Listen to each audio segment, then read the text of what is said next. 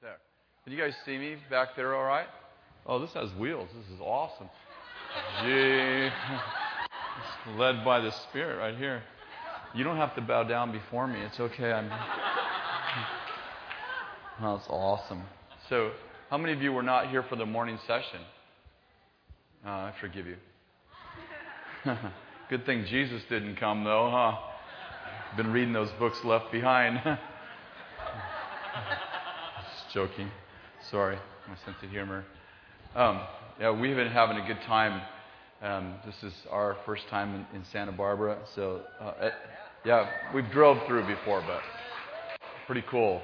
And um, Danny spoke earlier today; it was amazing, and uh, we just had a, good dinner with a bunch of the leaders. So we're just having a really good time. I'm to give away a couple things.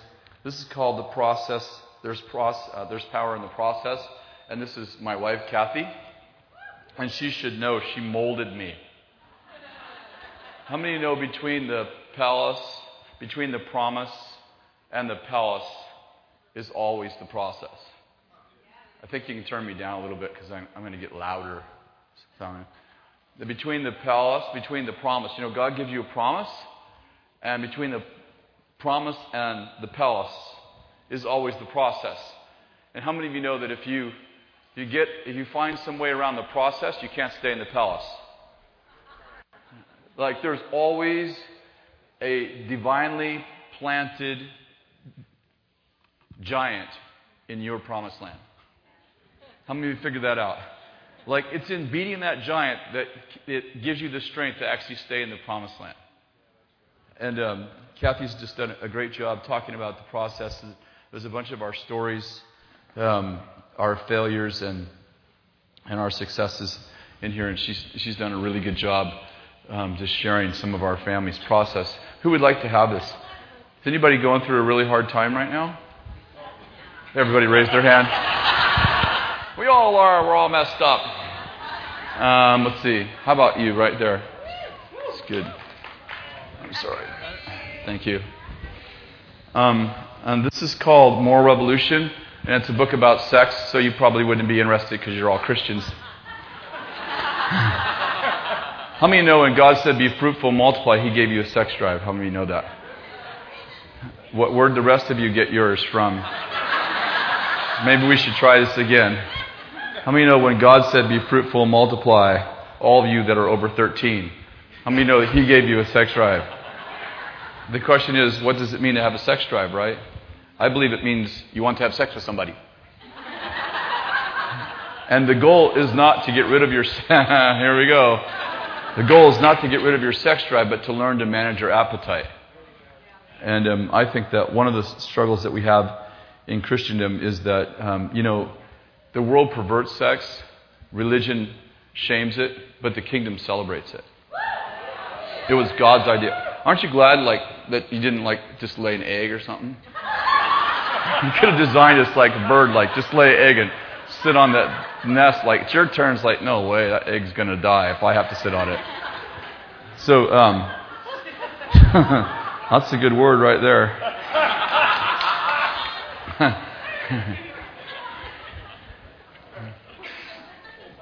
yeah, so I believe that we need a new moral revolution, new sexual revolution. And this book is, is all about that. And um, we actually started an organization called Moral Revolution. By the way, you can get on at moralrevolution.com. We just, uh, our brand new website just came up. Questions and answers. We have a, a, sex therapist that's part of our team. We have two doctors that are part of our team. They, there's, you can write in questions. They, they write answers. And um, there's, there's videos, free videos on there. I don't know, like 50 of them. A bunch of stuff on there. So it just came up, moralrevolution.com. You can get on there. We also have Facebook. Um, who would like to have this book? Somebody that's really like you're stuck in pornography and just really, just really. No, you're not. I don't believe you. You need the best. The next book, it's online.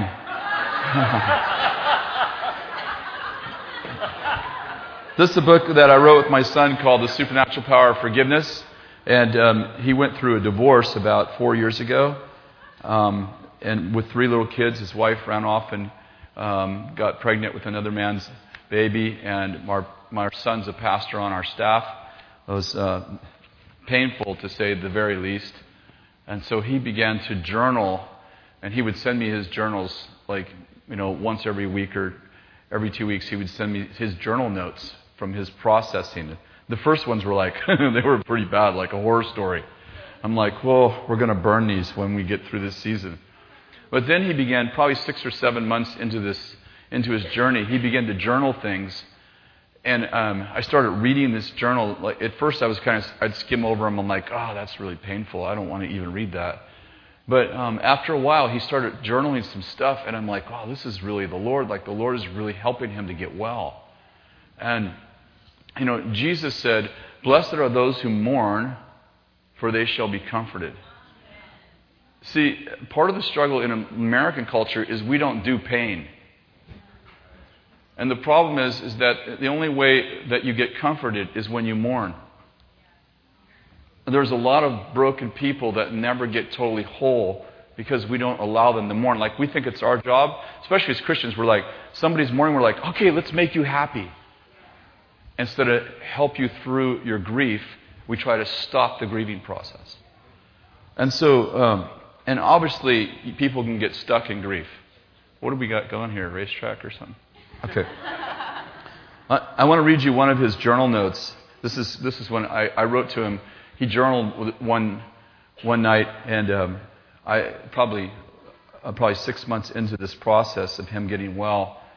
And um, I wrote him back and I said, This needs to be a book. There are so many people hurting from divorce, from broken relationships, and so on and so forth. I said, I think what the Lord's teaching you, the way the Lord's teaching you to get well, I think is going to help hundreds and hundreds of people. And this is one of the journal notes. My wife is my shepherd. Remember, this is six months uh, into his separation. My wife is my shepherd. I'm in want. She has taken away my power because I've given it to her. I am guided in the path of least resistance because there's no comfort for my soul. Even though I walk through the valley of the shadow of death, I fear all the time because she's my source. I must prepare a table for her and have no needs because my happiness depends on her. Her words and touch comfort me, but only for a minute because the touch of God is what I really need. Surely powerlessness will follow me all the days of my life because I believe there's only one powerful person in this relationship, and it's not me. Anyway, I think this is a really powerful book. Um, is anyone going through a divorce and you, you, um, you're in the middle of it? You, would, you need this book? Cool. I'll give it to you right here. God bless you. And um, the last one I'll, I'll um, share is this is called Heavy Rain. And it comes from the second, uh, no, Acts chapter 2, where it says, In the last days I'll pour out my spirit on some flesh. It actually says all flesh, right? Can you guys see me in the back okay? Okay. Um, in the last days I'll pour out my spirit on all flesh, thus heavy rain. And I, I just, I really believe that what, you know, what if, what if we're in the middle, what if we're on the eve of construction? What if, what if things are actually getting better and not worse? I, I want to read you just the part of a chapter that I wrote. Um, and let's see if I can find it here. And, and I, I was going through this season where I just began to, to question my lens. How many of you know that you all speak with an accent? Yeah, yeah. You don't know you speak with an accent until you meet someone who has a different one. And then you think they have the accent. But what you may not realize, maybe some of you don't even realize that. Like I didn't realize I spoke with an accent until I went to England and I, like, you guys don't speak English. How did you mess up our language? But what you may not realize is not only do you speak with an accent, but you see with an accent. You don't see the world the way that it is. You tend to see the world the way you are. And you tend to see the world through a lens that validates what you already believe. As a matter of fact, you tend to read the Bible to validate what you already believe. And when somebody, when you come to a conference like this and someone shares something that you've never heard before or that you don't believe or that you, yeah, you never heard before or you don't believe, that's good. That's the way I wanted to say that you, you, tend, you, you, you tend to reject it. In fact, John Maxwell says that this is the way we process new information. The first time we hear that, we go, I don't agree with that. The second time we hear it, we say, Well, I've heard that before. And the third time we hear it, we're like, Well, isn't that a great idea I had? And so we tend, we tend to see the world not as it is, but as we are. And we tend to see the world through this lens that we don't actually know that we have. And so I was going through this season where I just began to have this thought what if the world is actually getting better? What if we actually are going from glory to glory? And what if Isaiah 9 is right, that there shall be no end to the increase of his government, or get this, or of peace? What, what if the mountain of the house of the Lord is to become chief of the mountains. It shall come about, Isaiah chapter 2, that the mountain of the house of the Lord will become chief of the mountains, and people will stream to it. And they'll say, Let's go to the mountain of the Lord. He'll teach us of his ways. We'll walk in his paths. And the next verse says, And they will beat their plowshares, they will beat their, their spears into plowshares, and their, and their uh, swords into pruning hooks, and never again will they train for war. When, when it says, and it begins, that, that chapter begins, Isaiah chapter 2, you can read it for yourself. It begins with, in the last days. What, what if it's actually supposed to get better, but someone taught me it needed to get worse for Jesus to come back? And so I'm just going to read you this a little bit of process. You, you may not agree, it's okay, but next time you, next time you hear this, you'll be like, I heard that before. In 1960, um, in 1968, Louis Armstrong, an African American basking in the fresh flame of the civil rights movement, stared down the, doom, the doomsday of his era when he sang the famous song, What a Wonderful World. Here's a line from the song I see trees of green, red roses too. I see them bloom for me and you, and I think to myself, what a wonderful world. A couple of years ago, I downloaded the song onto my iPod and happened to listen to it for the first time during a flight on my way to a conference. The song unearthed the crisis in my soul, one so deep that I was even, I was even unaware that it existed. As the song played, I found myself in a battle that's almost impossible to explain, explain accurately with words, but I'll try. My heart wrenched with every line of the lyrics as my mind engaged in a heated conflict within itself. My brain became a battlefield, and various scriptures emerged as soldiers warring against one another in a kind of noble struggle for truth. I kept pushing the replay on my iPod because I, it felt like Louis's words were reinforcements for the war for reality. As the hours passed, I came to understand that a foreboding spirit, foreboding means an impending sense of doom, had somehow lodged itself in my soul and was dictating my worldview.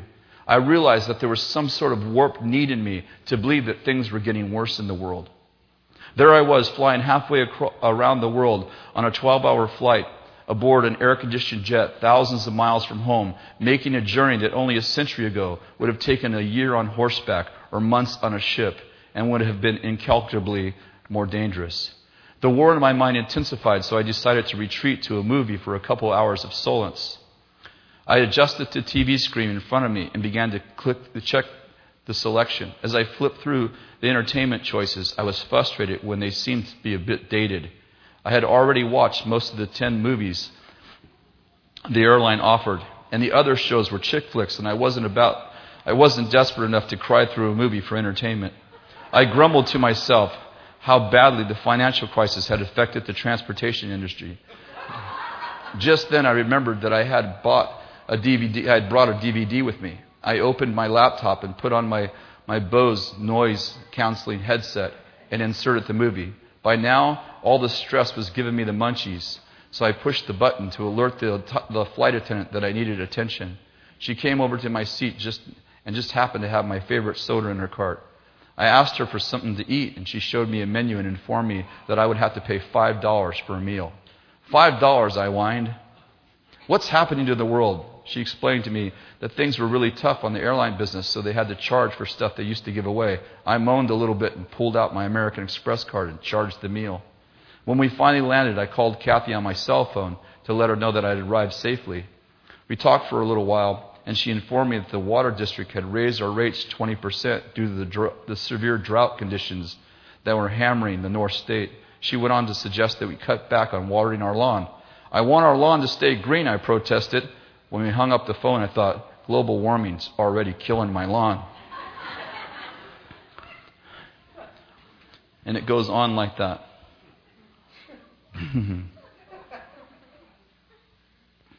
As I pondered these things, I came to realize that I was born into a world darkened in understanding.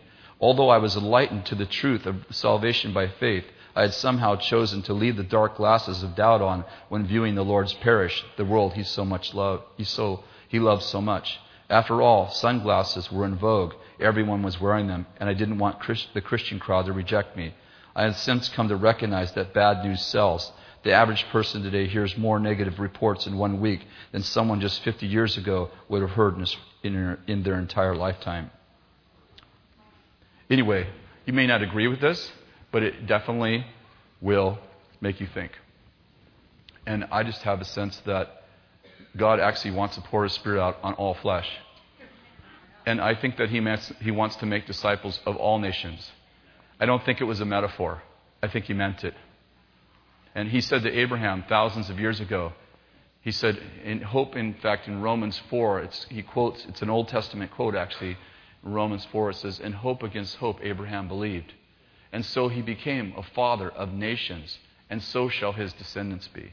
I actually believe that Jesus wants heaven to come to earth. I don't believe the emphasis is on you going to heaven. How many of you know we all want to go to heaven? I do. I believe in heaven. I believe we're going to heaven.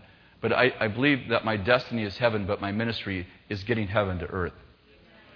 So, would anyone like this book? Awesome. You can buy it in the back. Sir, would you come and get it, please? Thank you.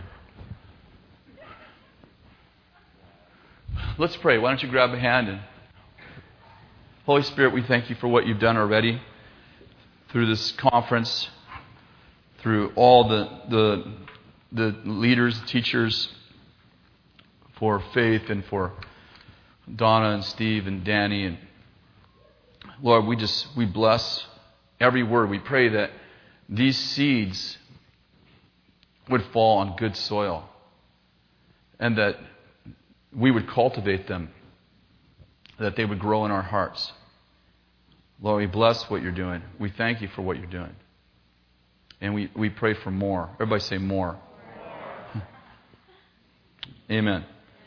Tonight I want to talk to you uh, about living in wholeness. It's a little bit of a shift in subject for uh, probably for what we've been talking about this, um, this week, but I've really felt strongly that we're supposed to do this. If you'll turn to Acts chapter 3, um, this will be a familiar passage for us.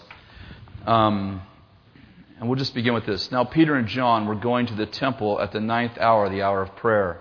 And a man who had been lame from his mother's womb was being carried along, whom they used to set uh, down every day in the gate uh, at the temple, which is called Beautiful, in order to beg alms of those who were entering the temple. And when he saw Peter and John about to go into the temple, he began asking them to receive alms. And Peter, along with John, fixed his gaze on, on him and said, Look at us. And he began to look he began to give them his attention, expecting that he would receive something from them. But Peter said, We are pastors. We do not possess silver or gold, but what we have we give to you. In the name of Jesus Christ of Nazareth, walk. And seizing him by the right hand, he raised him up, and immediately his feet and ankles were strengthened. And with a leap, he stood upright and began to walk. And he entered the temple with him, walking leaping, and praising God. Everybody say walking, leaping, and praising God. I, I want to talk to you about living in wholeness, and I want you to see that the man walked, he got physically healed. He leaped, he got emotionally healed. And he praised God, he got spiritually healed. And I believe that the Lord wants to touch the whole man, and I believe the Lord wants to heal the whole man. And I think that there's, there's something about the spiritual climate um, in Christendom that causes us to value the spirit and to devalue the soul and the body. And I want to show you that Jesus actually cares about the whole man. How many remember the story of the blind man in, in John chapter 9? When this man comes to Jesus, he's totally blind, and he's like, Jesus, you know, son of David, have mercy on me. And Jesus stops and he's like, What would you have me do? And the man says, That I would receive my sight.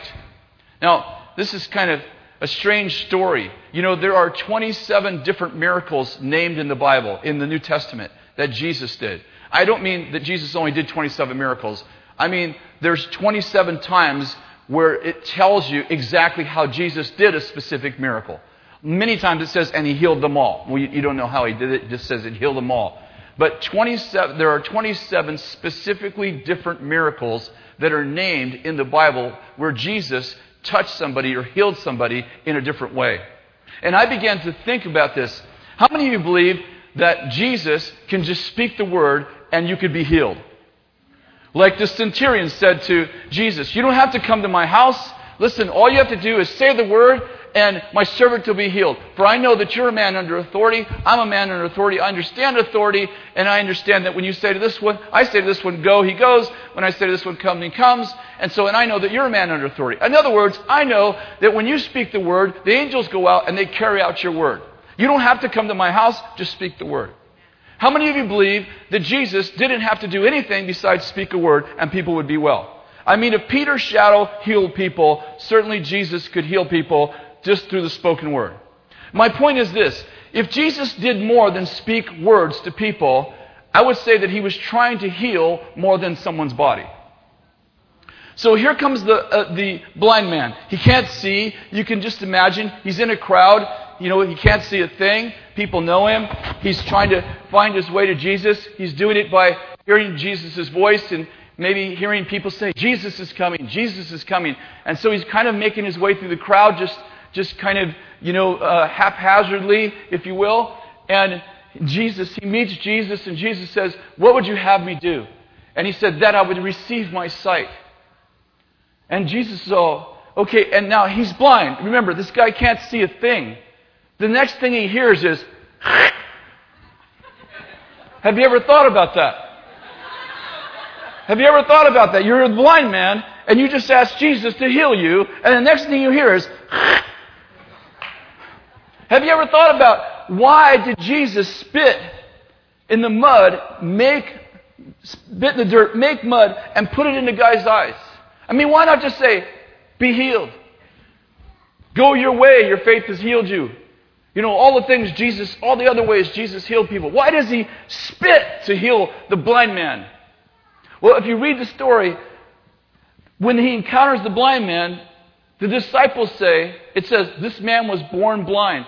And the disciples say, Did he sin or did his parents sin? And Jesus says, No, that this would be this, but this is for the glory of God. Listen, unlike American culture, in Jewish culture, when somebody was born blind, now there has to be, there's a distinction here. When somebody is born blind, like not they fell off their chariot and got, you know, got hurt, but in Jewish culture, if somebody was born blind, remember in the book of Leviticus and in Deuteronomy, Moses, through God, God said through Moses, listen, if you serve me, here's all the blessings. And there's all this whole like half chapter of blessings, right? Like, you know, your, your, all, your crops won't fail. You'll have rain. You know, your children, you won't miscarry. You'll be blessed when you come in. You'll be blessed when you go out. Remember this? But if you serve other gods, Will, here's the curses, and there's like 40 curses. You'll miscarry, you'll have all these problems. There'll be madness, there'll be blindness, there'll be leprosy. Are you following me? When a Jewish person, when a Jewish person, I'm so sorry, I'm so ADD. It's, my, it's my bad.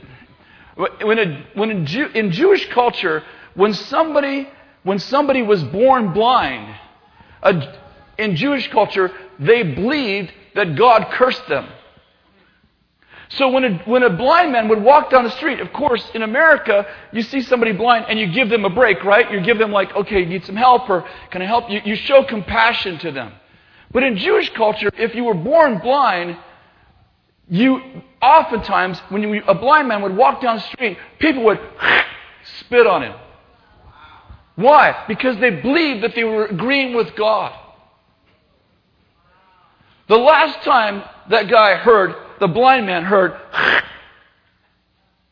it was to, it was to curse him. Jesus uses the thing to, that cursed him to heal him. You know, you we've all seen dogs, and you go to pet and the dog goes, backs up. You know, oh, that dog was beaten. Jesus is taking that.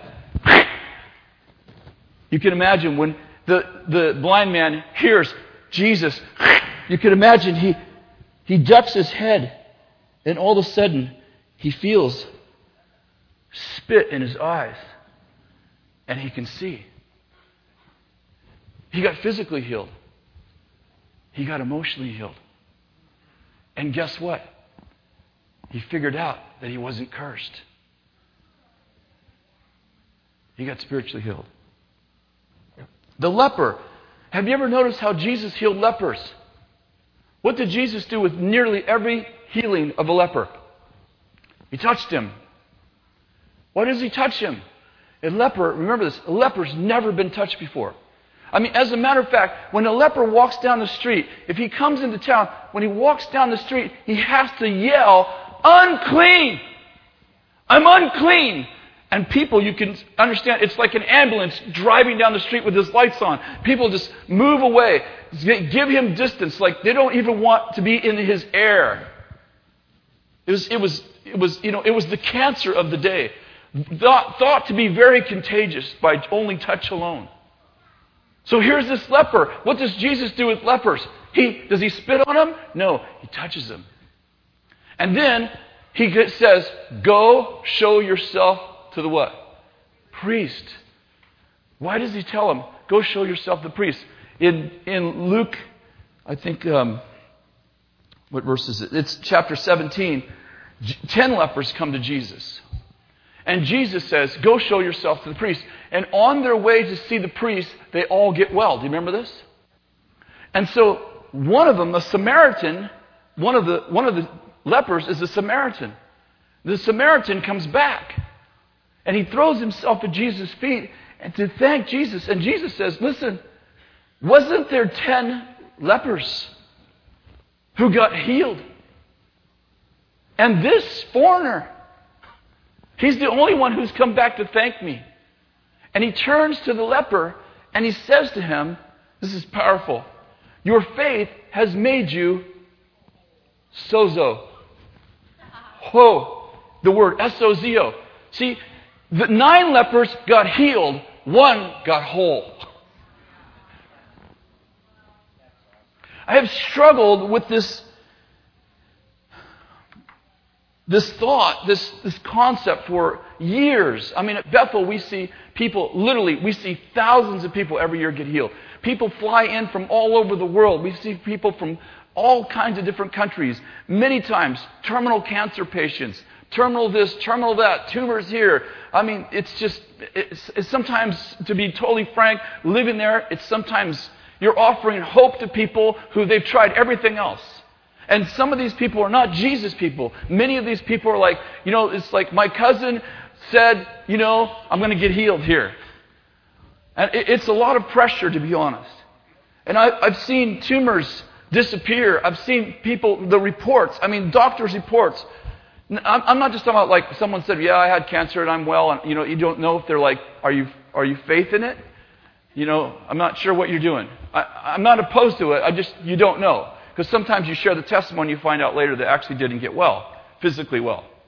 And, and I'm fine with however they do it. I'm simply saying, I know of, I know many, many, many doctors' reports come back. They can't find cancer anywhere. Then six months later, a year later, like the tumor goes away right there while the prayer servant's praying for him. Tumor goes away. I mean, you can see. A year later, tumor's back. I mean, some people obtain what they can't sustain. And for years, I'm like, man, something's wrong. Like, you know, it, it's like this person got healed, but they didn't get whole. And I'm convinced I'm convinced that sometimes the physical manifestation is not the root of the problem. I, I want to be careful. I'm, I'm, not saying it's always spiritual or it's always in the soul. I, am not making a blanket statement. You know, obviously, you fall off your bike, you break your leg. Hello. You know, probably it's physical. Unless you've fallen off your bike 50 times, then maybe there's other issues.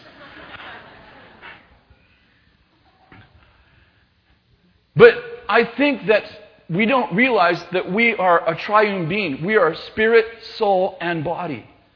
And sometimes I'm convinced that people are sick in their soul and it eventually manifests in their body and their spirit. Sometimes people are sick in their spirit and it manifests in their soul and their body.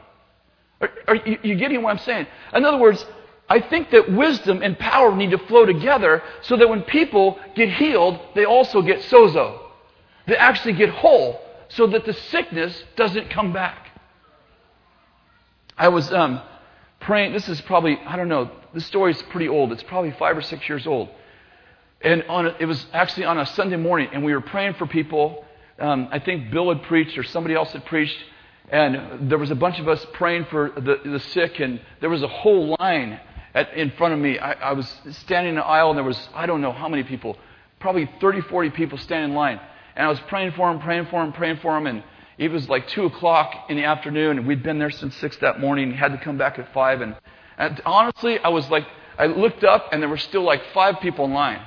And I was, I was, I was really like, I'm like, okay, I'm going to wave the magic wand over these people, and that's it, you know? I'm just like, in Jesus' name, be healed, you know, whatever your problem is, don't even tell me. Whew, here you go. Oh, I mean, I was, I was done. I was done, but they weren't. And so I'm like, okay, so, you know, here we go. So I was doing that. I was in that mode. Like I wasn't even trying. I was just trying to get out of there, to be honest. I was trying to get out of there gracefully.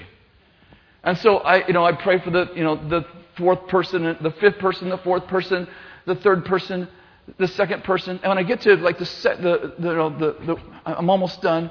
Uh, this lady comes up and she says, you know, I don't remember what it was. It was like fibromyalgia or something. I mean, she couldn't move. Like just moving up to get prayed for, she was just moving really stiff. And, and she was obviously in lots of pain. And, and, and she, said, she started to describe her condition. And to be frank, I, I don't remember what it was. I just remember watching her move. And she said, You know, I have pain all over my body. I can barely move. I've had this for 15 years. Da da da. I mean, it was a long time. It may have been 13, but it was a lot of years. And so I'm going to give her the, you know, magic wand. Whew, Jesus' name, be healed. Okay, if you didn't get healed, come tonight. We'll try again. It was going to be that total. I'm getting out of here, and it's football season, and I need to watch the Niners win. And so, so when I go to pray for her, I, I close my eyes, and I honestly am not in spiritual mode at all. And it is clear as day in my spirit. I hear, "I'm not going to heal her through you. I'm going to heal her through her husband." And I'm like, "That's cool. I'll tell her she's going home." And the Lord's like, No, tell her husband to come up here. I'm like, Oh man, this is not cool. So I say to her, Ma'am, is your husband here? And instead of saying yes, she goes, Yeah. I said, um, Well, the Lord said to me that He's going to heal you through your husband and not through me. And so I need her, you to get your husband to come up here. And she looked at me as to say, Dude, you are crazy. And so she, and I'm like, oh, this could take a while. She's not looking happy. So she goes, uh, I said, so where's your husband? And she goes, he's back there in the corner. So I said, well, go get him and come up here. So I have, I think there's one or two more people in the line. So she goes, okay, so, you know, she's not moving very fast anyway, and it takes her a while to get back there. And she gets back there, and I'm praying for the last two people with my eyes open. I'm kind of like praying for them, looking back there. And I can see when she gets back there that they're in an argument. I mean, I can't hear them, but I can see their body language. Like he doesn't want to come up. And, he, and, and, they're, and they're shouting at each other.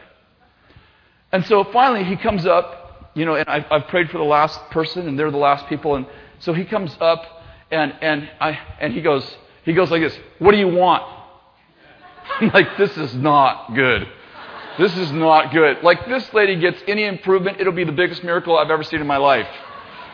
And so I said, you know, and I'm like, and I'm thinking, this is really, I'm thinking, honestly, this, is a, this was a stupid idea. And I, I'm like, I don't know if this was the Lord at all. And so, but I'm trying to be confident because he goes, What do you want?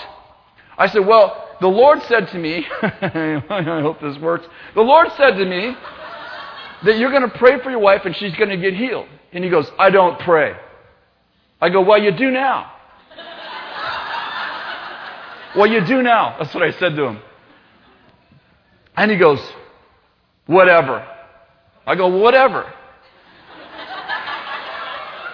seriously, I am thinking, this is the stupidest idea I have had in a long time. So he goes, so I said, so he goes, what do you want me to do? I said, what I want you to do is I want you to put your hands right here. And I got grabbed his hands, and you know he's like, mm-hmm. he's like, I just go, just put your hands right here and just repeat after me. He's all, mm-hmm. he puts his hands there, and he's. I said, I in Jesus' name. He's like, in Jesus' name, like like used as a cuss word, you know. Like, in Jesus' name, in Jesus' name, I release healing over your body, or whatever. It was just a really simple prayer, whatever it was. Just like one line. I figured we'd get one line out, would be good. So, in Jesus' name, I release healing over your body. Man, just say it, dude. I release healing over your body. Amen. Amen. And he stands back. And she has her eyes closed. And, and, and I'm, I'm, like, oh, I am so embarrassed. Have you ever done this, something like this before? I am so embarrassed. I am so sorry I started this the, from the beginning. I mean, I feel bad for her. I feel bad for me. So, and so she's standing there, and all of a sudden, she goes, My pain's gone. My pain's gone. And, and it's like she's talking to herself at first. She goes, my pain's gone. And she begins to move. And she goes, I can't believe it. My pain's gone. And I, and I go, Are you sure? Seriously, I'm, like, I'm the least faith filled person in the room. I'm like, She's just trying to make him feel good. That's totally what I'm thinking. I'm like, Are you sure? She's like, I'm telling you, I haven't been able to do this in whatever, 13 years. My pain is gone. And then she begins to go like this, and then she begins to like run back and forth. She goes, My pain is gone. And he goes, and the only person more shocked is me. I'm like, and she's running back and forth, and she's jumping up and down, and she's like, My pain is gone. I can't believe my pain is gone. And, and he's like, Are you sure? And I'm like, Seriously? It's not going to come back, right? I'm doing that kind of thing, you know. So she runs up and down, and they, and they finally leave, and I'm like, I think I just witnessed the greatest miracle I've ever witnessed in my life. And I don't know who had faith because it wasn't him and it wasn't me.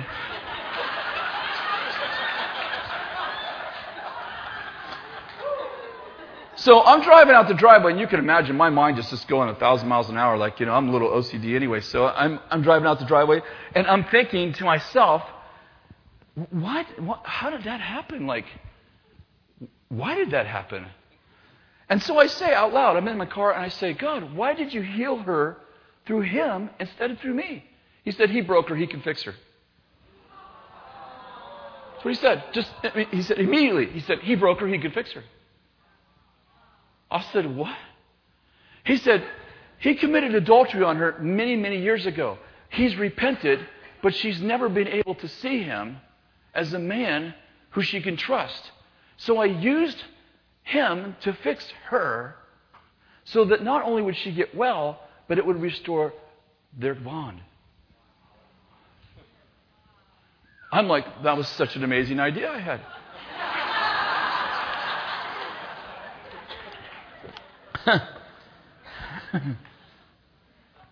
In 3 John chapter 2, John writes this Beloved, I pray that in all respects that you may prosper. Everybody say prosper. And be in good health. Everybody say good health. Just as your soul, everybody say soul, prospers. I don't know if, if you just heard what John said. He said, I pray that you would prosper, that's part one, and that you would be in good health, part two, and that the foundation of you prospering and being in good health is that, is that your soul prospers. And the word soul is actually, it's the Greek word psyche. In other words, your prosperity and your physical health is directly related to how you treat your soul. And, and I read that verse, this is real recently, I started to realize why so many Christians are sick. Because we are taught that our soul is bad. Our flesh is bad, our soul is bad, and we're all trying to be spiritual. And spiritual, in most Christian realms, means you're not emotional. And we're like, oh, that person's in the flesh. That's a negative. In the flesh. Negative. When it does, we, we don't even realize John 1, and the Word became flesh and dwelt among us. If flesh was evil, then Jesus would have been evil. And I began to realize, you know, I used to say that the, the soul was the mind, will, and emotions. I don't believe that anymore. Because I believe that you're tripolar. I believe that you think from the soul. So I do believe part of that is part of the mind. You think from the soul, you think from the body, the flesh, and you think from the spirit. And Paul said in Ephesians chapter 4 verse 22, he said, "Be renewed, get this, in the spirit of your mind. Be renewed in the spirit of your mind." In other words, he says, "Listen, I'm, Ephesians, I want you guys specifically to be renewed in the spirit of your mind." Which means that the spirit affects the way I think. Now, we all know that, you know, if you take, for instance, illegal drugs, how many of you know you're taking something physical, right? A pill. You're taking a physical pill. It's affecting you what? Your physical body. But does it not affect the way you think? Absolutely. So we would all agree that you think that you think from the body. True. Isn't it true that that if you go through a divorce and your heart is broken, your soul is broken. You know, the, the Bible uses the word heart and soul interchangeably, by the way. If your heart is broken, that it, that it affects the way you think. Everybody agree with that? And David said in Psalms 23 when he was betrayed, and the Lord restores my soul. He said, My soul's broken. And how of you understand if you have an evil spirit or if you come into a meeting like this and someone's leading worship and there's a, a very, and the, and the, Holy Spirit is, I don't know how you explain this, I don't know, but you, I think you know what I'm talking about, is hovering. The Holy Spirit is hovering. It affects the way you think. Don't you love being in those atmospheres where you walk in and all of a sudden you're thinking outside of physics, the laws of physics? You start to think from heavenly places. I think that um, you know, in the physical realm, your body is fighting off, it's fighting a war all the time, isn't it? Like we call it germs, right? Disease. And there's, I'm sorry, I'm not a doctor, so if I get this wrong, at least I know the concepts right. So, like, the white blood cells are at war all the time, right? Fighting off disease. And how many of you understand there's more happening below the conscious level of your mind than in the conscious level of your mind. Like your, your, your subconscious is actually running all of your organic system, isn't it? Have you ever laid in bed at night and suddenly started to think about what your brain is doing without thinking? Like you you ever start thinking about your heartbeat? Have you ever done that? It's really freaky. And all of a sudden you're like, dum dum, dum dum, dum dum. You're like, I think it missed a beat. I need to think about this. How is, how is my brain doing this without me actually telling it to do this? And you know what happens is, is that when your body, when your physical body needs your conscious help to fight off an enemy, it sends you a message, right? It's called what? Pain. Like you, you break your leg or sprain your ankle. And a, a voice from the deep goes, Hey, stupid, get off your leg. We're trying to fix it, but we need you to sit down. Right? And we call that pain. It's a message from the, from the subconscious to the conscious. Something steps out, sticks out of the water and goes, Over here, get off the leg. We're trying to help you, but we need, now we need your participation because we can't get this fixed unless you get off of it. Hello. Hello. Right? And of course, if you play in the NFL, you just take a shot and keep playing, which is why you can't walk when you're 40. because you figure out ways to shut that voice down. I think the same thing happens in the soul. I think the soul is constantly fighting off, if you will, enemies. Enemy of our soul. How many know the devil's called the enemy, not of our spirit? The enemy, the, the adversary, he's the adversary of our what? Soul. And I believe that the soul has, is just, it has antibodies, if you will, that are fighting off all kinds of demonic stuff all the time, keeping us safe. There's walls of protection around us. There are, if you will, antibodies in the soul that are keeping you in, in happiness, in joy, in peace. And every once in a while, every once in a while, something happens to where your soul needs your help. And it sends you a message in the form of pain, depression, anxiety, fatigue. It goes, dude, We've been trying to fight this off, but we need your help. Maybe it's like we need some encouragement. Maybe it's like we need some sleep. How many of you know what I mean? Like we need you to stop and we need you to get into place. Listen, you're, you're always working with the poor and they're taking, taking, taking, taking, taking, and we're trying to give you. But listen, we have nothing else to give and you need to hang around some people who pour into your soul. How many with me? And I think it's the same way in the spirit. I think there's a spiritual battle. Ephesians chapter 6. Our struggle is not against flesh and blood, but then he names five dimensions of spiritual warfare.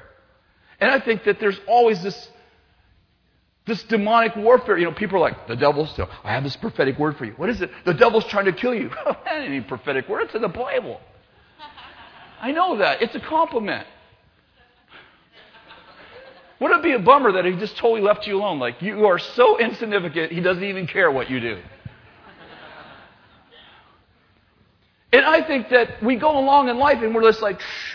and have you ever had a dream where in the dream somebody's chasing you and you're running as fast as you can go? And in the dream you're thinking, if I could just run faster, I would be fine. How many of you have ever had a dream something like that?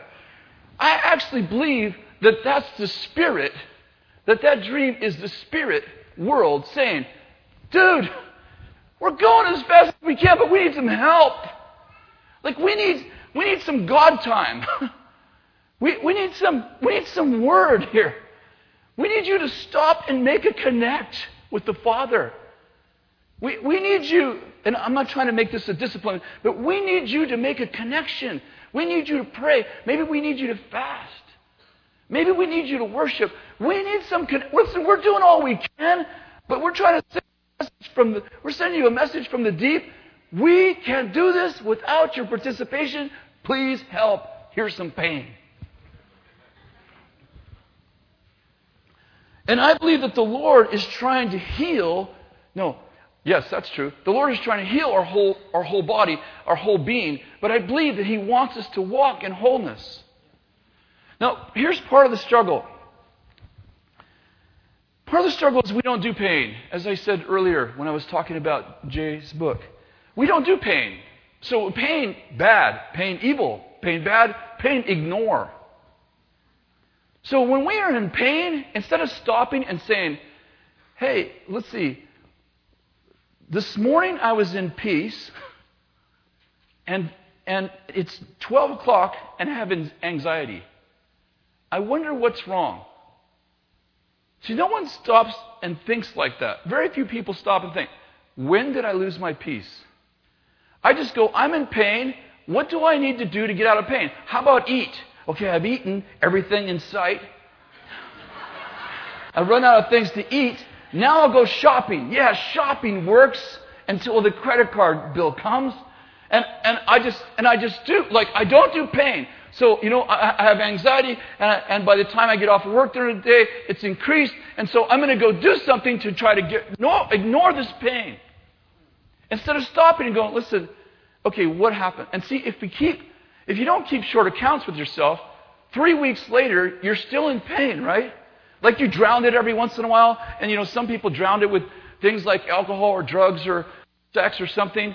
You know, Christians don't always drown it with that. They drown it with other stuff like gossip and, you know, Christian stuff.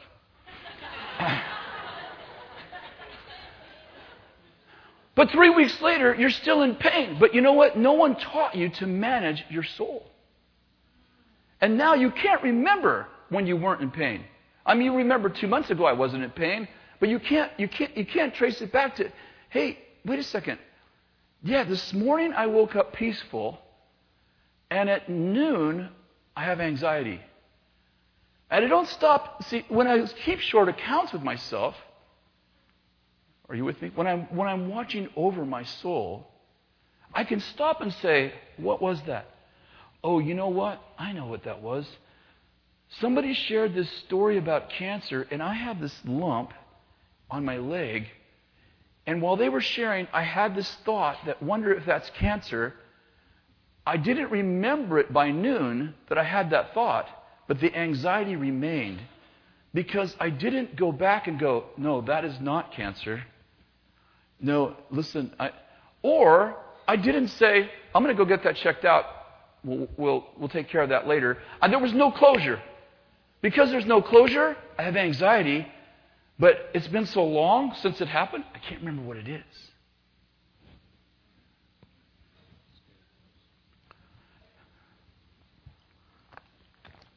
Now, there's a whole other problem in the Christian world that I don't think that non Christians face. And that is the. I shared it with you a few minutes ago, but let me just unpack a little bit. In most Christian circles, and throughout history, the soul and the body were considered evil. At best, to be oppressed, to be, to be pushed down, to be ignored. In fact, in the medieval uh, days, sex was considered something that you endured to have children. Monasteries were started where people got away from all pleasure and anything that stimulated the soul. And then not only did where, where monasteries started, but then they even went to a place where in the monastery you didn't speak. You took a vow of silence. Do you know why all that was? Do you, do you know understand do you understand why they did that? Well, they're just bad people. No, no.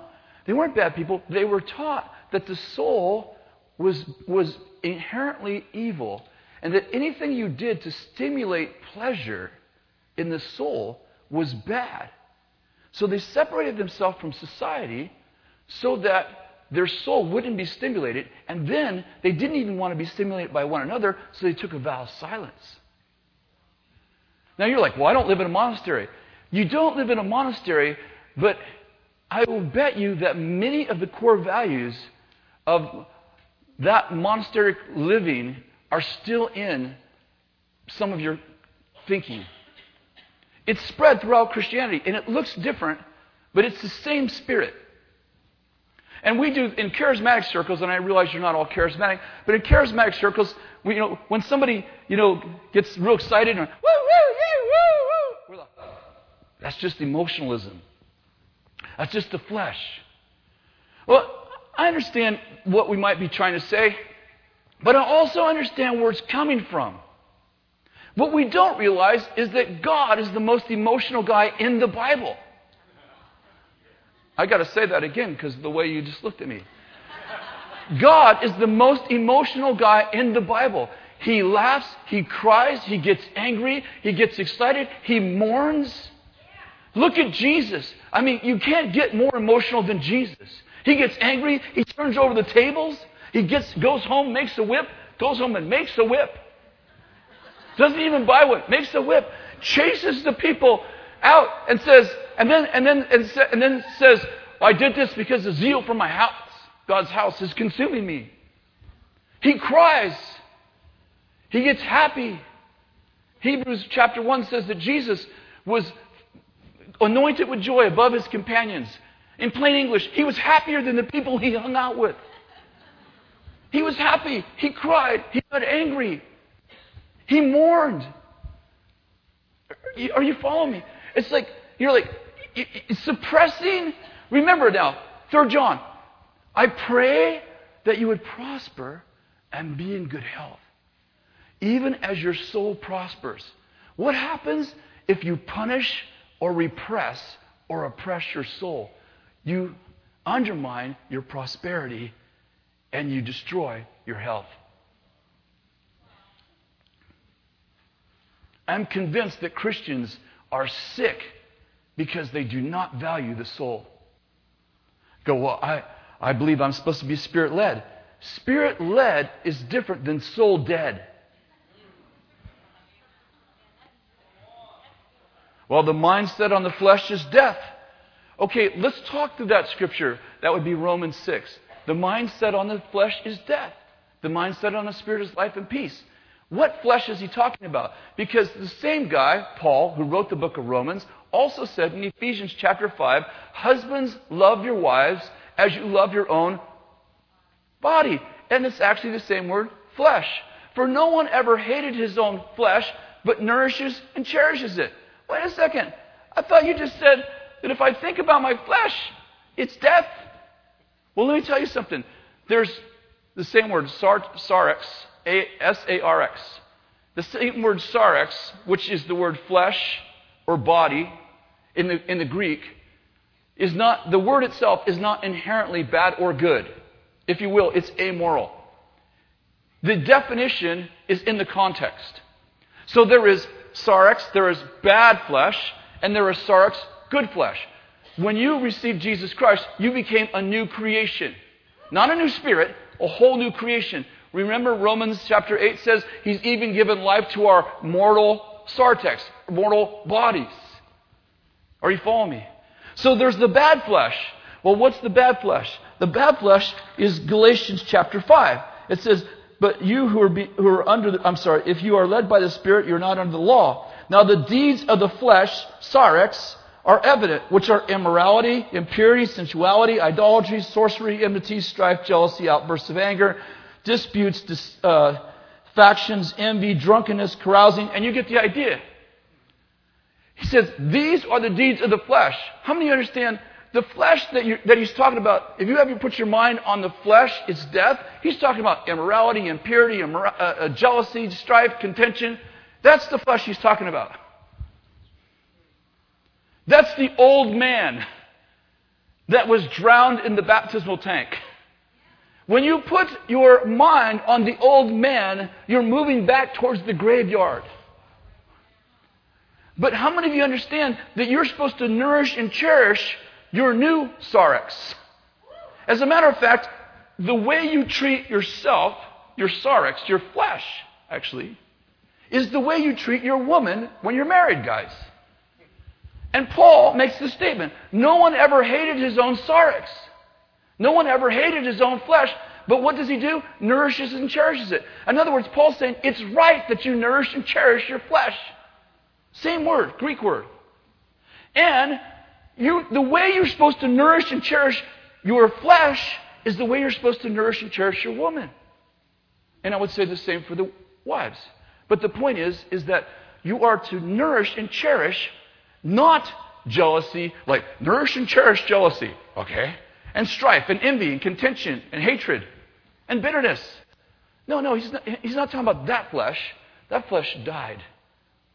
But you are to nourish and cherish the flesh that came out of the baptismal tank. Now, well, I thought I was supposed to be spirit led. Yes, your spirit's supposed to lead your being, your triune being, spirit, soul, and body. How many of you understand that I'm not supposed to be soul led? It doesn't mean that I don't have a soul, it means I'm not supposed to be soul led. I'm not supposed to be led by the sarx. In other words, I don't feel like going to work today. So? So what? I don't feel like loving my wife. That's fine that you don't feel that way because you're spirit led. So your spirit tells your soul how to feel.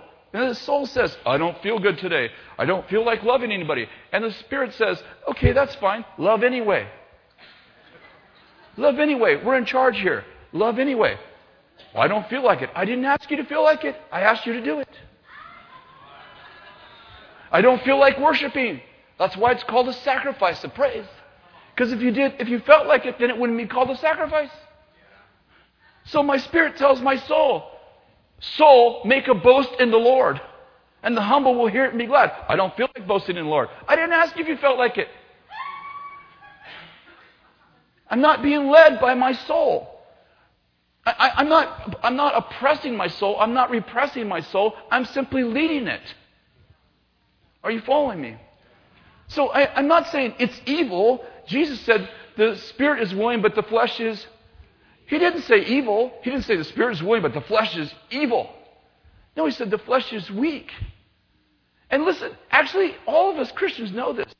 Like we all, we all do things every day that we know are right because we know they're right, but we don't feel like it, and maybe we're tired. I mean, we actually practice this on some level. We actually, you know, somebody comes in, you know, you get a call on the, on the phone with your best friend, and you're, you're exhausted, you're tired, you haven't slept, you're wore out, you don't feel like talking to them. But the, but the fact is, they're in trouble. And they leave you a message like, Can you please call me? I just had the worst day of my life. And you're thinking, I've just had the worst hour of my life. But your spirit says, Call them. Your body says, I'm exhausted. Your soul says, I don't feel good. Your spirit says, Call anyway. Isn't it true? So, so, you know, I know this is maybe too practical, but that's being led by the Spirit. It's not like, woo, you, uh, should I go potty now? No, I don't see the Father doing it, so I will not. And then pretty soon, you know, you're walking like this, waiting for the Father to go potty. It's like, dude, can you not be so weird? I mean, we have a supernatural school of ministry. Get this, supernatural. Who do you think we tracked? Supernatural school ministry. The students come in the first week, you know, they think they're supposed to do this. Wow, I saw angels. The angels told me to come to school. I'm like, oh, did the angel give you the money? Ah, no, but the angel told me you would have a word for me. I do. Go get some money. If the Lord gave you a vision, He'll give you provision. If He didn't, I don't have it either. That's the word I have for you. I'll ask the angel if that's right.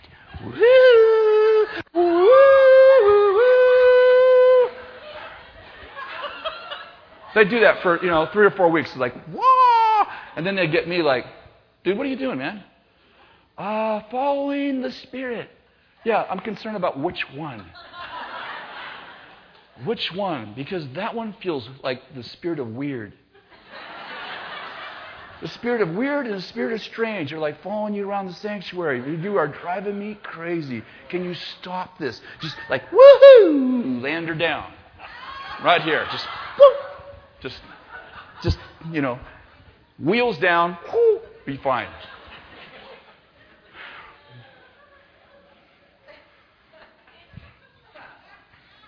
Well, the Lord told me, can you just leave that out? Can you just leave that out? Because when the Lord tells you things, it's a nice way of saying, listen, I don't need any input from you because God talks to me. Right? People come in, well, the Lord told me that I'm supposed to leave this church and go somewhere else. What do you say? Oh, I say the Lord's wrong. I mean, what am I supposed to say when you say the Lord said? I mean, come on. When they do that, I just want to do that in my office. Like, the Lord told me, I'm like, woo! Okay, go ahead and finish. Woo! I'll do the music while you talk. Woo!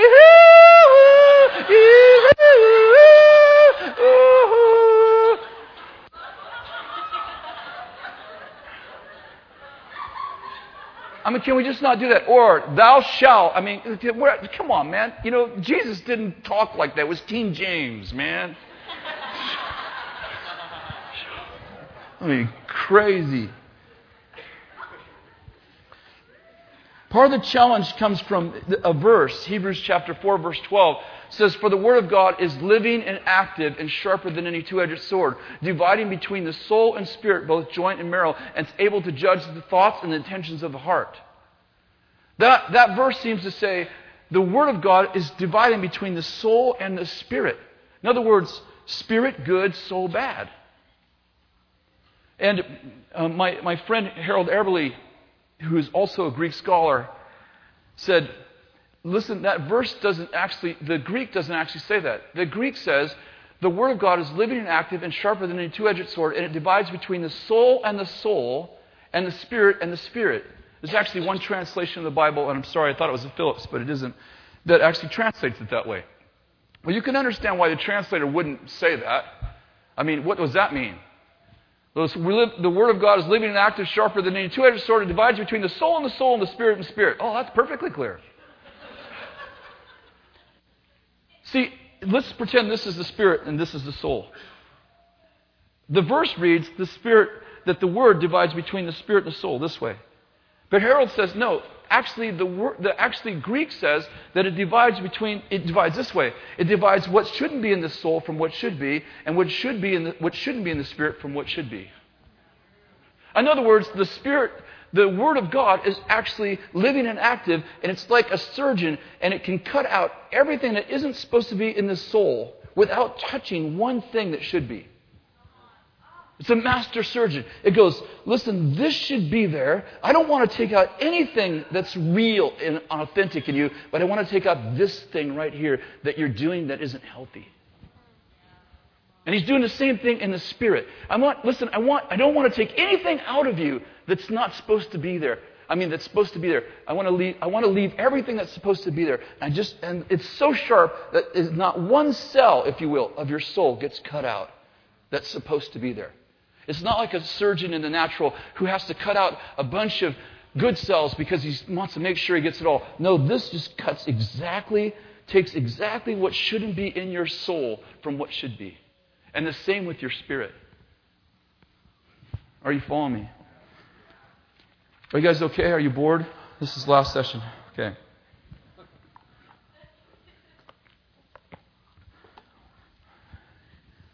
We, we are taught that we shouldn't have appetites. How many of you know that your body needs air?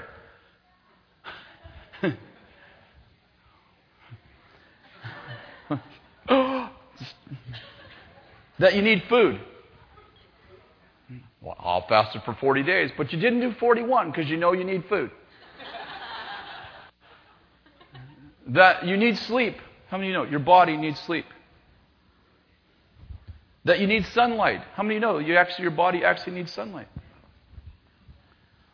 How many know that your spirit needs worship? That your spirit actually needs the word. That your spirit actually needs prayer. How many know that? How many of you know that your spirit actually needs fellowship? How many of you know that your soul needs affection? Here we go. How many of you know that you need attention? Oh, not me. I don't need it. He's just doing that for attention. Yeah? I need attention. I need affection. How many of you know I need significance? I need to feel like, listen, I may not have the desire to be president of the United States, but I need to feel like my life matters. How many of you know that? I need to feel like somebody cares about me. I need to be loved. Well, I don't care what anyone thinks. Actually, you do. And the more you say that, the more you're actually saying, I so care about what people think that I'll reject them before they reject me because I can't take them rejecting me. I don't need attention. Everything's pierced. Everything's covered with tattoos. My hair is spiked. This is, it's 14 different colors. I'm walking on the street. I don't need attention. I mean, you know, I've got spikes everywhere. Yeah, you're a walking like, look at me. And then they look at you like, what are you looking at? What do you think I'm looking at? I mean, how many more did you need? How much more attention do you need? Those people are just in the flesh. No, they're starving for attention. And then here's the problem. If you're taught that you're not supposed to need attention, you won't manage it. Most of us, when we get a certain age, we need sex. We're sexual beings. God created us that way. Well, I just don't believe that's true. Well, yeah, that's why you're looking at porn. Because you have no plan to manage your sexual appetite. Because someone taught you it's evil. I'm trying to tell you something. Christians are the most dysfunctional people in the world when it comes to the soul and the body because we've been taught we're not supposed to have these desires. Well, the fact is, you do. We totally, our EQ is like zip. Our, you know, our spiritual intelligence is like way up here. I know people are like, wow, they know God, and they offend everybody. I have a, good friend. Let's stop and think about that for a minute.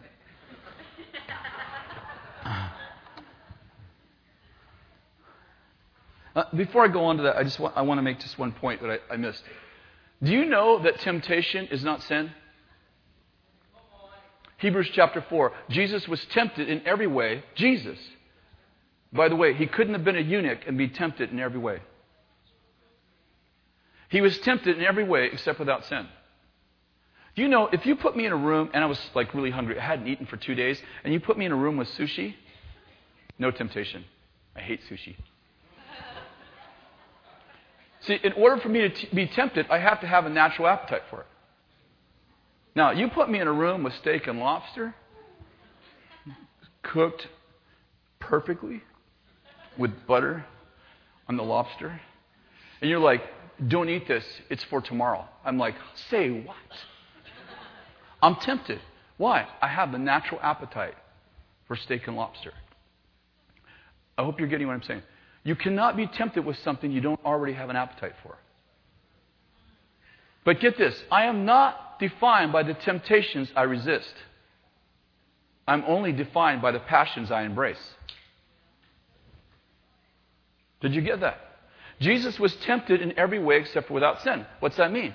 It means that he had to have an appetite for those things in order to be tempted because you only have you can only be tempted by things you have an appetite for.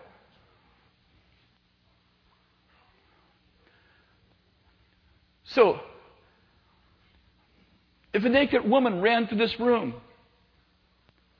most of the men in the room would be tempted. Is that sin? No. When is it sin?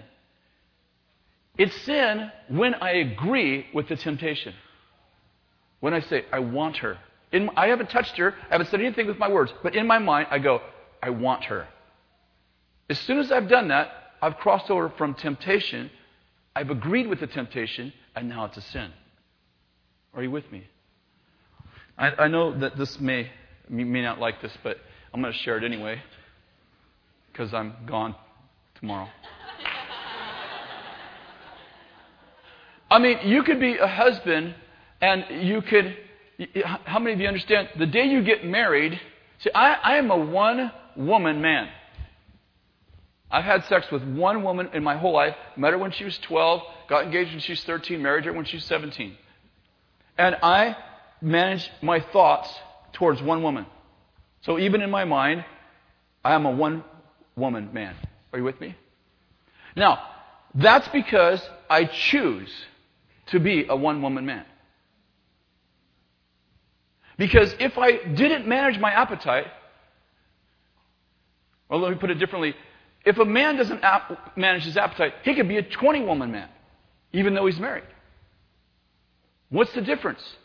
He resists temptation and he embraces passion for one woman. See, I, I'm not an adulteress because I could have other women. Because I don't agree with the temptation. I resist that temptation and I embrace the passion for one woman. Are you with me?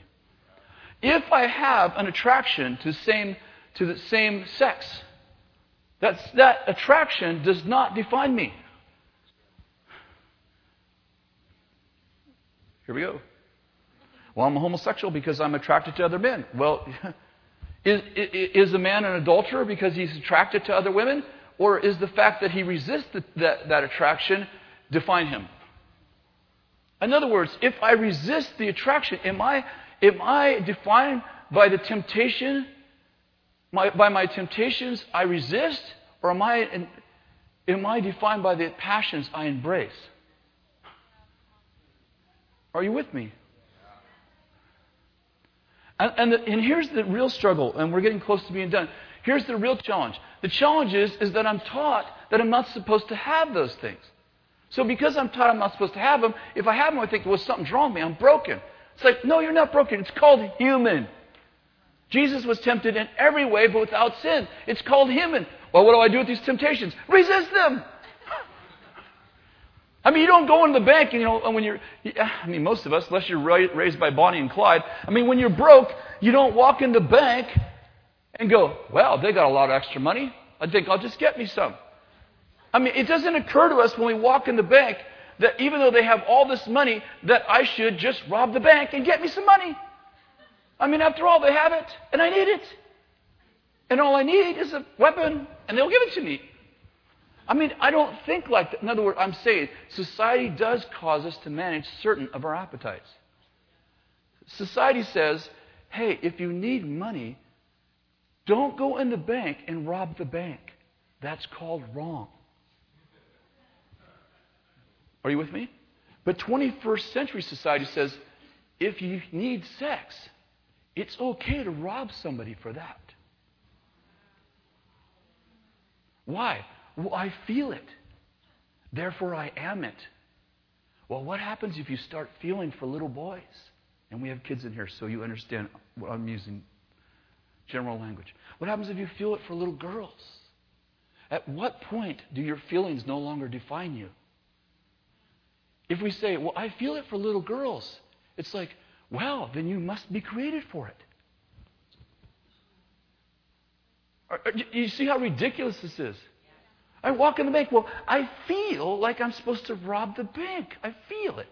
I was created this way. I are a bank robber. No, I'm sorry.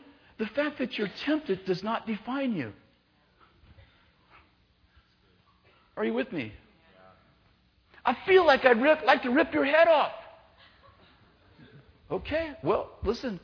If you agree with that, you might end up being a murderer. Well, I must be a murderer because every time I get mad, I want to rip someone's head off. So I was created to be a murderer. I don't know if you're getting this, but what happens if you're a, a frog, but you What happens if you're a fish and you think you're a tree frog? Well, you, you can't hang out with the tree frogs because you can't climb a tree. You can't hang out with the fish because you think you're a tree frog. So the only people you can hang out with are people who are fish who think they're a tree frog. Well, I think I am, therefore I are. No, I'm sorry. That's not true. Well, it feels true. Well, be led by the Spirit then, and not by the soul. I'll finish with a story. I have a friend. I started out by telling you this. I just wanted to say it again. And um, I met him a couple, three years ago. Really great guy, young man. And he's a prophet. Now, I've mentored lots of prophets, and I have a school of prophets that I do every year. And so when I say somebody's a prophet, like if I call them a prophet, like they're a prophet. And this guy is probably one of the top three prophets that I've ever met in my life when it comes to word of knowledge. In other words, the ability to know something by the Spirit that you could have known by the, by the nat- in the natural, but you didn't. And this guy, if I brought him in here right now, I could do this. Uh, this, this is, he has this really unique gift. I could walk him down the aisle and point to you and say, her name. He'd tell me, your name, first and last. I'd say her address. He'd give me your address. What's her phone number? He'd give me your phone number on demand. This amazing guy. So, he, but he's young, and he was at a church that used him. And so he got really bitter, and he left the church, and he had all this, da, da, da, da, this whole long story that you don't need to hear. And so someone says, hey, you know, you need to be father. He's like, yeah, yeah, that's what I need a father. Yeah, need one of them. What is that? I'm afraid of fathers. I'm afraid of anybody who controls me, like, because uh, I have this gift, people use me. They're like, hey, you know, what's the stock market going to do? Hey, what's this going to happen? And he can't go anywhere without people using him. So, so I meet him and we talk and we start to build a relationship. And he, and he calls me one day, he calls me on and off. Calls me one day and he says, I feel like I'm in a hidden season. I feel like I'm like Elijah, supposed to go into the cave. And I'm like, you know, I, I don't know him super well, so I'm like, so I go, okay, first of all, this is metaphoric, so what's cave mean? you know, I don't know. It's like, am I supposed to go in my closet at my house and stay in there for a long time? Or, you know, what does, what's cave mean? What does Elijah mean? What does hidden season mean? So I'm, I'm asking him, you know, like, hey, so what's, so, okay, that's cool, you know, and, and he's just using all this really spiritual language, and I'm like, woohoo, yeah. So I'm thinking that, but I, I'm not doing that to him because I don't know him that well yet. So I go, hey, dude, so what does it mean to be hidden? He's like, I just feel like, you know, I'm supposed to just like pull back from, from you know, from, from society for a season, like a year, and I'm just supposed to spend time with God and spend time in the Word. And He's telling me all this stuff, you know. And I, am like, I'm trying to like, you know, discern. Like, is this is this healthy? Is this is this really the Lord? Is this what He really needs to do? Is there something else going on here? And so, you know, so I said, well, you know, okay, well, let's talk through that, you know. So we kind of talked through it, and he's like, yeah, I just really feel like I'm gonna I'm gonna pull back. And I said, well, you know, I don't want you to lose connection with me. No, no, you know, I need you in my life. Uh, you know, I'll still call you and and I, you know, I still need you to kind of connect with church and all. Yeah, yeah. I just, I'll just kind of sit in the back and, you know, just kind of hang for a year. I'm like, okay. So we had that that conversation on a, I think it was on a, on a Monday, Monday. And so on Wednesday, I get this phone call. It's from a pastor in another city, and he goes, "Hey, no, I'm sorry, it's not a phone call. It's a text. It's a text." He goes, Hey, Chris, do you know, and I'll just call him John Johnson. You know, that's not his name. Do you know John Johnson? He texts me. I go, Yes. I text back, Yes.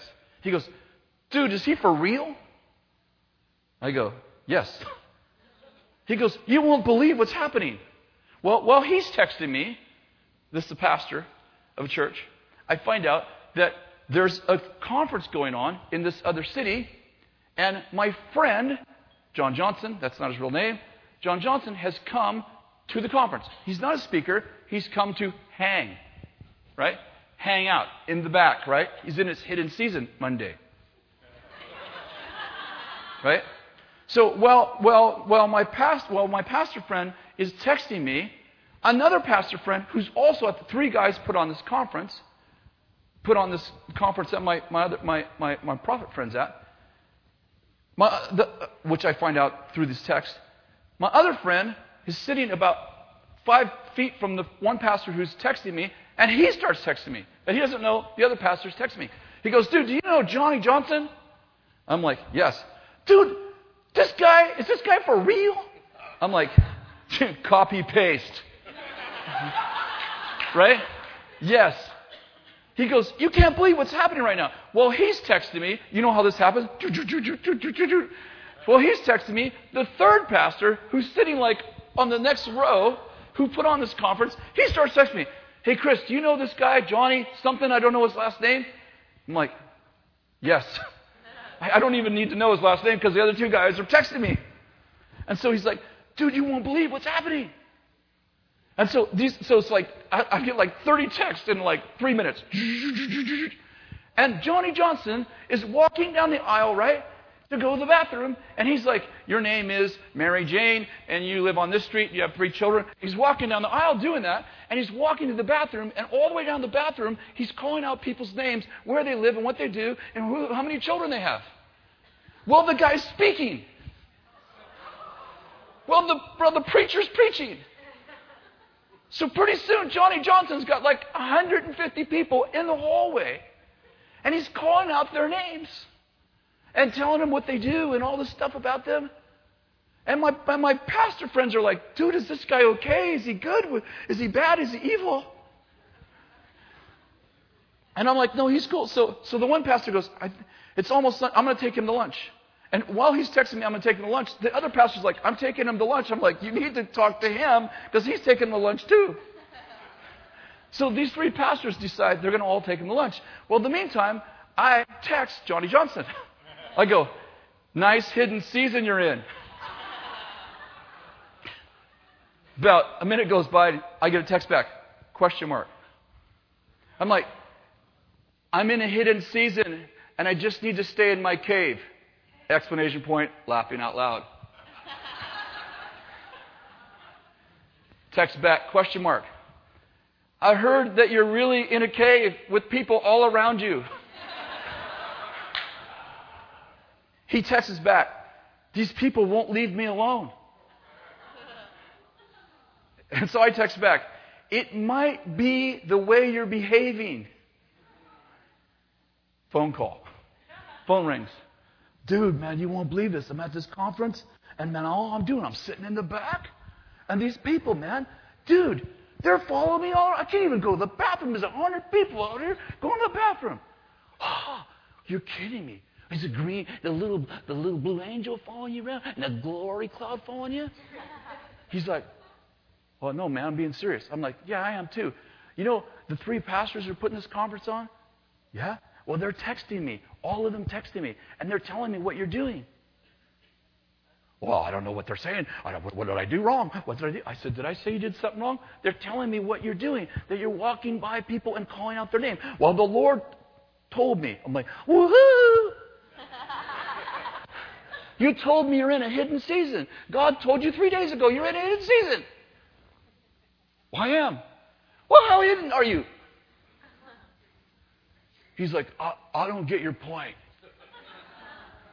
Well, here's the real point, Johnny Johnson. The fact is, is that you're starving for attention. And you were raised in a Christian culture that told you that needing attention is evil. Therefore, you can't admit that you need attention, and secondly, you don't manage your need for it. So you come in to a conference and you become the center of attention because you are starving for attention. And there's this very great suction, this sucking sound everywhere you go. And you're using your gift to get your soul's need met because you don't admit you have it. He goes, Well, the Lord says you're right. Well, the Lord would be right about that because I am right. And we, we have a long conversation about what do I do about that and, and so on and so forth. And I just want to finish with this. You have a soul that needs attention. I mean, it needs its managed, it needs its appetites managed. And if you don't give your soul what it needs, it will get it in an unhealthy way. It's how people end up in bed with people. It's how people end up in unhealthy soul ties. It's how people end up running away with their secretaries and all everything, so and so and so and so and on and on and on. Because no one taught me you need this, you better manage it. Because if you don't, you're going to go overdraft on your bank account. You better balance this every once in a while because otherwise, you're going to start getting overdraft notices, and pretty soon the bank's going to cut you off. And I just want to tell you that I pray that you would prosper and be in good health, even as your soul prospers. You better figure out what your soul needs if you want to prosper. I don't mean this as an absolute, but some of you are living in poverty because, and you're doing all kinds of things to make money, but you've never actually taken care of the problem. And the problem is that you sabotage your own prosperity because you think you deserve to be punished. Some of you, like, nobody likes me. No, actually, the truth is, you don't like you. And if you don't like you, you'll never let anybody love you more than you love you. That's why Jesus said, Love your neighbor as you love yourself. The level you love yourself is the level you will love others. And, and it's the level that you will let others love you with. If I love myself this much and you love me this much, you know what will happen? I will sabotage my relationship with you. Because I'm afraid if you get close to me, that you will not like me. I'm afraid if you really got to know me, you wouldn't like me. What's the problem? I haven't managed my soul. I haven't managed my soul. And I live in pain, and I live in poverty, and I live in sickness, and there's always something wrong with me, and I'm perpetually sick. I'm always at the doctor, or at the psychologist, or at the counselor, or uh, calling my friends. It's all fine, by the way. If it's a season, it's fine. If it's a lifestyle, something's wrong. Listen, everybody goes through seasons like that. Everybody goes through seasons of struggle. But if your struggle is a whole life, guess who's the problem? It's not your mother. It's not your daddy. It's not your cousin. It's not your uncle. It's not your ex husband. Listen, you can't always help what happens to you, but you can always happen, help what happens in you. You have full control of the inner kingdom. You're in charge of what happens in here. But if you're told to take two thirds of the kingdom, the soul and the body, and to punish it, don't wonder why the whole house stinks. And then you call yourself spiritual, but no one can stand you. And I'm telling you, I, I, I, I'm in a hyper spiritual environment. I have 5,000 people that are drawn to supernatural. And I am passionate right now for supernatural to become spirit, soul, and body. I'm passionate for our people to be supernaturally spiritual, supernaturally soul, supernatural body. That we would live in full and complete wholeness. That we'd have super high EQ, emotional intelligence, super high physical intelligence, super high spiritual intelligence. That those three would flow together and that we would not play one of them down because God created them all. And we were created in His image. God, God is like this. God loves. God laughs. God gets angry. God manages. God manages His desires, His appetites. That's why you're alive. And so do you. So should you.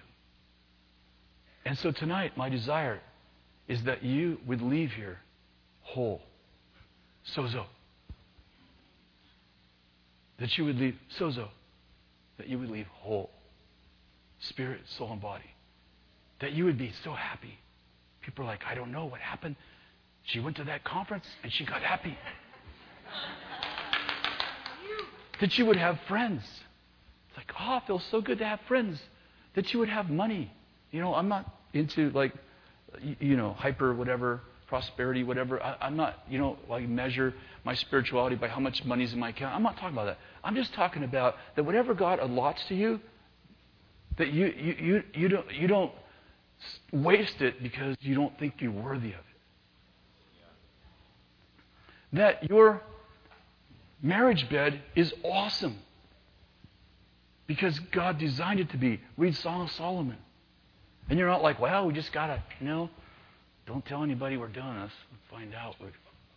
Well, I guess little Johnny probably told them that we had one of our children. You didn't get all that, but it'll show up when you get home. that we realize that God created us as a triune being, and we take care of everything God gave us. Would you stand? I want to pray for you.